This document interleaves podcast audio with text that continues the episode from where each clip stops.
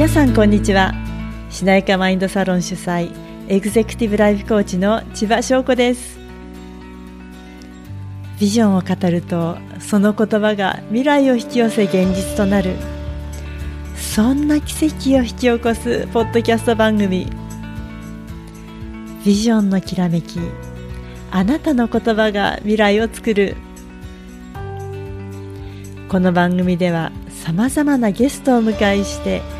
ライフストーリーや胸に秘めたビジョンについてインタビューしています。あなたの心の中に大切にしまってある思いにも光を当てて形にする。そんなヒントを受け取る時間となりますように。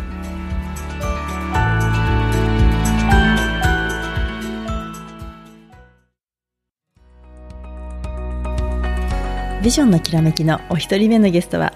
ハワイ島在住のパッション発動コーチ好きなとも子さんをお迎えしています。とも子さんは海外で生活をされて18年住んだ都市は幼少時代を過ごしたニューヨークをはじめハワイ、シアトル、ポートランド、東京、横浜、インドのデリーと様々です。大学在学中に演劇と出会いその後 CM ナレーターとしても活動されました。それからハワイに魅せられて30代でハワイに移住。ハワイコミュニティカレッジフラ学科を卒業し現在はハワイ島でライフコーチとして活動しさらに大人気のポッドキャスト番組「ハッピータンボマヤガジャー」を通じて世界へ向けて発信されています。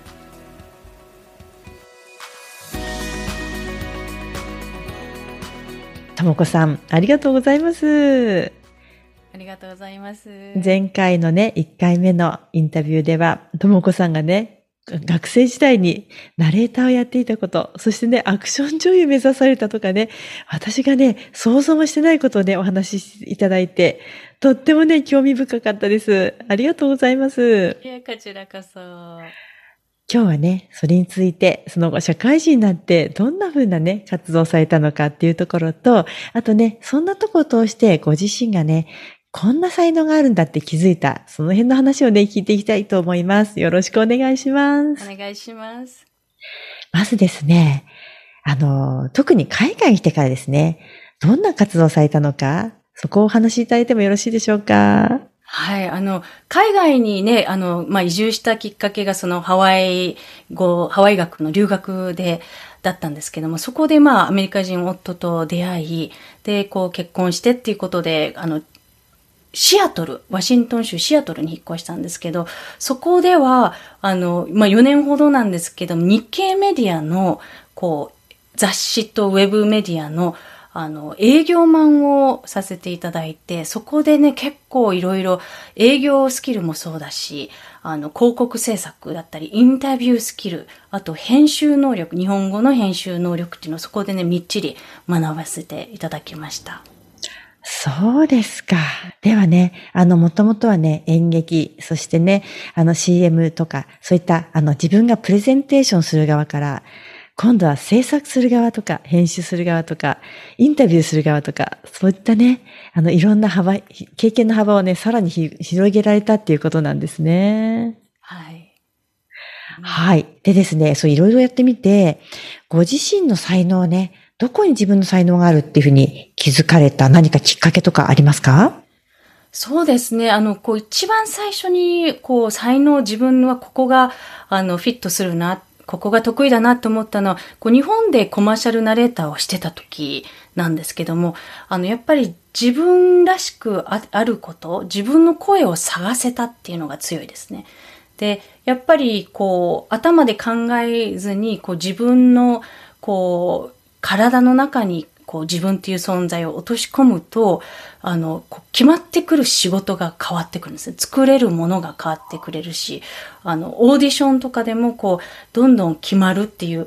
あの、ことが起きてきて、なのでこう自分の声の強み、ここが自分だ、こう、軸の中心だって分かった時に、あの、いろんなことがね、好転していきました。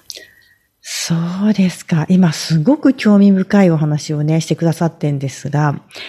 あの、自分の声の軸が分かったって、もうちょっとね、具体的に言うと、どんな感じのことなんでしょうか？そうですね。あの、こう、こう、なんでしょうね。声の仕事って、こう、ナレーションで、あの、原稿を当日もらうんですね。スタジオに入って、コマーシャルとか。なので、その場で、あの、こう、スタジオに入って BGM をディレクターが流したらポンと読むんですね。で、そこで一発 OK が出るようになったっていうのが、あの、何が、こう、今まで出なかった時と出た時と何が違うかっていうと、その、自分の軸、自分とアラインするっていうことを呼吸でできるようになったんですね。で、呼吸をするようになって、そういうふうに、あの、邪念とか、あの、取っ払って、無になれた時に、あの、自分という媒体を通して、すっと、この、パーフェクトな声とパーフェクトな、あの、こう、ナレーションができちゃうんですよね。なので、その時に、あ、自分で、こう、小手先でやろうとせずに、こう、自分を空っぽにして、もうちょっと違う、こう、なんでしょうね、いろんなものに委ねたら、ちゃんと行くべきところに行くんだなって実感したのが、それが、あの、ちょうど日本でね、コマーシャルナレーターをしてた頃でした。そうですか。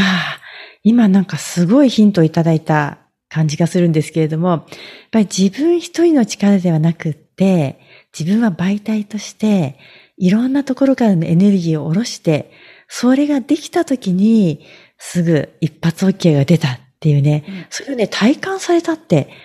素晴らしいですね。そうですね。あの、毎回できるわけじゃないんですけども、やっぱりこう、マインドフルネスとか瞑想とかで、あの、呼吸とかでグラウンディングして、常に何かそういう、こう、必要な時にはそれができるように、今、今もずっと続けてます。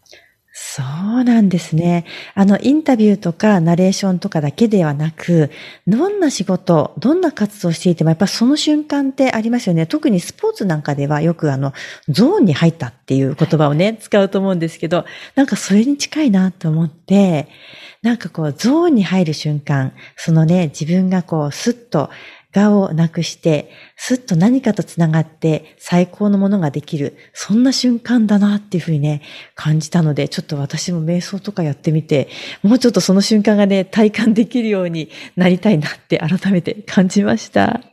はい。あの、もしかしたら演劇をやってたっていうのも強いんですけども、うん、演劇ってまさに、こう台本を全部入れて、段取りを頭に全部入れるけど、本番、あの、舞台に立って照明が当たったら、もうそこをパッと無にして、その、空っぽにしてその役を生きなきゃいけないので、そこもね、重要な何かこう訓練の、演劇時代っていうのはそういった訓練の時代だったんだなと思いました。そうなんですね。やっぱりこういろんなね、演劇やったり、いろんなことがね、すべて今のともこさんのすべてね、役に立って今があるんだなっていう感じがしました。素敵ですね。ありがとうございます。はい。そしてですね、ともこさんはね、今、このポッドキャスト番組をご自身でやっているだけではなく、ポッドキャスト番組を作る講座もご提供されていて、実は私もそれを受けさせていただき、そのおかげで今こちらの方をね、配信することができています。本当にわかりやすい講座で、動画だけでもね、本当によく細かいところまで、本当に手取り足取りきちんと教えてくださるので、とってもわかりやすいんですね。でもね、それプラス、ともこさんのね、この愛ある、そしてね、優しく背中を押す、そのね、講座がもう本当に素晴らしくって、私はね、本当ともこさんに出会ったおかげで、今これができていると思うとね、本当感謝感謝で、もうね、何も言うことができないんですけれども、ぜひね、ともこさんどうしてね、どんな思いでこのね、講座を作られたのか、なんか多分きっかけがあったと思うので、そんなところを教えていただけますでしょうか？そうですね。あの、こう、オンライン講座はね、こう、いろんな形で作っていきたいなってずっと思ってたんですけど、あの、ポッドキャスト講座っていうのは実は全く考えてなかったんですけども、こう、あちこちからこう要望をいただくようになって、あ、そういえば私、プロナレーターだったことを忘れてたって思って、で、しかも、あの、私がポッドキャストを番組を始める前に、アメリカの人気ポッドキャスター、ナンバーワンポッドキャスターの方のポッドキャスト講座を英語で受けてたんですね。で、ちょうどこう、いろんな方々からあのお願いされて、あ、じゃあ作るかってなった時に、あの、調べたら日本語ではこの、こういうオンライン講座、あの、えっ、と、数年前だったんですけど、まだなくって、あじゃあ、あの、私、プロナレーターとしても、あと、ポッドキャスターとしてもお伝えできることがあるかなって、それがきっかけで、あの、スタートしました。そうですか。いや、本当にね、こう、ともこさんご自身がやられている、それを見ながら自分も講座として受けてやってみるっていうのがですね、もう目の前にこう、ロールモデルがいるわけですよね。でね、もし、あの、何か質問があったら、あの、いろんな形でね、質問ができたので、もう本当にね、あの、なんていうのかな、得るものの多い講座を、まあ今でもね、私受講中なんですけれども、すごくね、ありがたいなと思っています。やってみて、その講座自身をやってみて、どんな風に感じましたか？はい、あの、すごく面白かったのが、これ、講座の、まあ、一応、ポッドキャスト講座であの皆さん学んで番組を出すっていうことが目的なんですけど、裏メニュー的にちょっとコーチング的な、まあ、セッションだったりで、コーチングのあの要素も入れていて、実はこの自己対話をする作業でもあり、皆さんが番組を作る中で自己対話していって、こう自分の望みだったり伝えたいメッセージをね、こう深掘りしていく、そういう時間なんじゃないかなって思っています。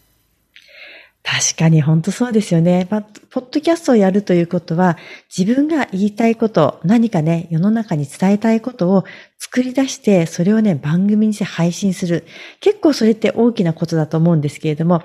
先ほどね、おっしゃっていた、やっぱり自分の軸がすごく揃ってないと、なかなか発信に至るまでにいろんなブロックが出てきちゃうと思うんですよね。それが揃って初めて、こう番組として出て、またそれをね、続けていく。それがね、すごくね、その方のためにも、そして聞いてくださっている方のためにも、すごくいいことだなっていうふうに思うんですね。うん、なのでね、いや素晴らしいなと思いました。で、ちなみにですね、ポッドキャストって最近いろんなメディアがあって、ポッドキャストだけではなくて、まあ YouTube もあったり、TikTok もあったりですけれども、あえてこのポッドキャスト、こちらをね、ポッドキャストの講座を作ってらっしゃるっていう、あの、何か目的とか、理由とか、あえてポッドキャストっていうふうに思ってらっしゃる、あの、理由など教えていただけますでしょうか？はい。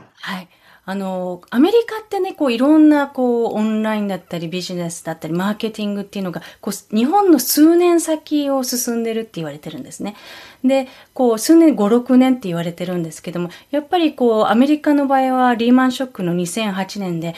あの、多くの方が、こう、オンラインに移行していて、日本は多分このコロナで、あの、一気にそちらに向かったんですけど、あの、アメリカの場合はもうちょうど、もう少し前に、もう10年ぐらい前にスタートして、皆さんがオンラインビジネス、その、コーチ、ビジネスコーチだったり、コーチ業の方たちが、こう、ポッドキャスト番組で配信してるっていう、あの、そういう流れだったんですね。なので、こう、私も、こう、ポッドキャストっていうところに目をつけたのは、そういった意味合いもあって、こう、日本もこれからポッドキャストがどんどん、あの、増えていく。そしてその中で、誰でも始められる無料の、例えば、あの、アメブロの声のブログとか、いろいろあると思うんですね。だけども、ポッドキャストっていうのは、こう、財産になる。こう、自分のメッセージがバックナンバーとして残って財産になる。なので、あの、こう、趣味でやられてる方はもちろんそれは、あの、すごく大事なんですけども、こう、ビジネスでオンラインで今後活動していきたい方は、このツールをやっぱり、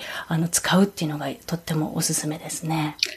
そうなんですね。そう、いろんなね、あの、今ね、日本ではクラブハウスとかもやってますけれども、やっぱりね、全部流れていってしまうんですよね。すごくいいお話が多いんですけれども、それでもね、録音できないので、やっぱりこうやってね、残って財産になる。それはね、形、形に残るものは素晴らしいなっていうふうに思います。うんでね、でも財産ということはやっぱ続けないといけないわけなんですよね。で、やっぱり物事を始めるのはできても、なかなかずっと継続するって、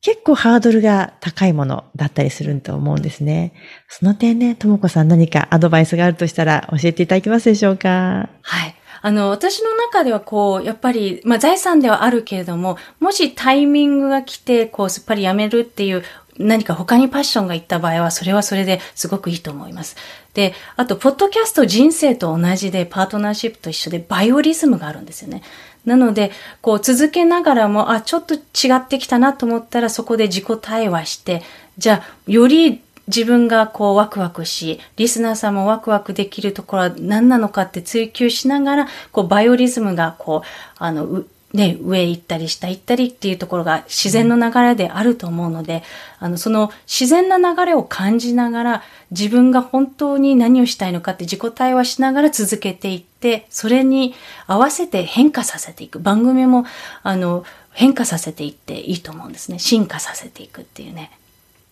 じゃあ自分の成長に合わせて番組も進化、成長する、そういった形で、どんどんね、あの、作り、作り込んでいくってイメージでしょうかね。作り変えるというよりも、作り込むって言った方が、なんかもしかしたらイメージ合うかもしれないんですけれども、そのね、番組を過去からこう見ていくと、この人こんな風に成長したんだなっていうのがね、わかる。そんな番組を作ってもいいってことですね。そうですね。やっぱり自分にしっくり番、しっくりくる番組を作っていくといいと思います。はい。ともこさんにご自身もやっぱりこうね、長年続けられている中で、あ、ここで変わったなとか、ここでこんな風に成長したなっていう風には思うところはありますか？うん、今まさにちょっとあの転換期ではあって、で、やっぱりその同じスタイルで同じような感じでしていくと、やっぱりそのルーティンになっちゃうんですね。でもやっぱりルーティンにしていくっていうのは効率的ではあるけれども、なんでしょうね、こうワクワク感的に少しずつ減っていくんですね、刺激だったり。なので、今もう一度その自分の中で問いかけをしていて、こう自分が本当に伝えたいメッセージをもう一度、あの、洗い出して、そしてどんな風に番組を転換して成長させていくと、今の進化した自分にマッチするかな。こう、人ってね、あの、ビジネスもそうだと思うんですけど、どんどん成長してるのに同じことをしていたら、あの、やっぱり自分が、こう、疲れてしまう。浪費、エネルギー浪費してしまうので、今のこの、ちょっと、あ、ここ変えなきゃなと思っているところを、あの、今、ちゃんと見つめ直して、これから、あの、まあ、今年の前、後半に、あの、さらに少し変化、進化させていきたいなと思っています。そうですか。楽しみですね。ああ、なんかワクワクしてきました。あの、ポッドキャスト以外のともこさんの活動についても、ぜひご紹介していただきたいんですけれども、いかがでしょうか？はい。あの、ポッドキャスト以外では、こう、オンラインサロンをやっていて、あの、女性の方、あの、限定なんですけども、こう、こう大自然が好きだったりとか、ハワイの文化が好きだったりっていう方で、こうそこでコーチングセッション、こうグループでやったりなんかもしていて、で、今後はですね、ちょっとライフコーチングのこう枠も少しずつもう一度再開したいなって思っています。こう数年前はね、あの少しそちらでスタートしたんですけども、ちょっとポッドキャスト講座の方をメインに今やっているので、少しずつコーチングっていう形で何かお手伝いできたらなって思ってます。素敵ですね。ともこさんのコーチングで、またね、世界がどんどん広がる人がたくさん増えてくると思います。ありがとうございます。ありがとうございます。ではですね、今日この番組ではですね、皆様に聞いている質問があります。ともこさんにもお伺いしてもよろしいでしょうか？はい、お願いします。はい。今ね、ともこさんが心に秘めていらっしゃる自分のね、ビジョンを言葉に表現してみるとしたら、どんなビジョンが思い浮かびますか？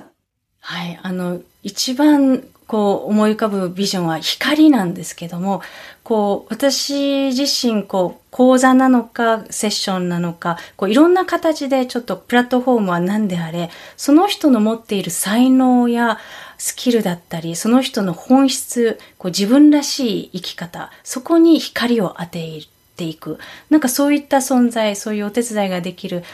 ようになったらいいなって思ってます。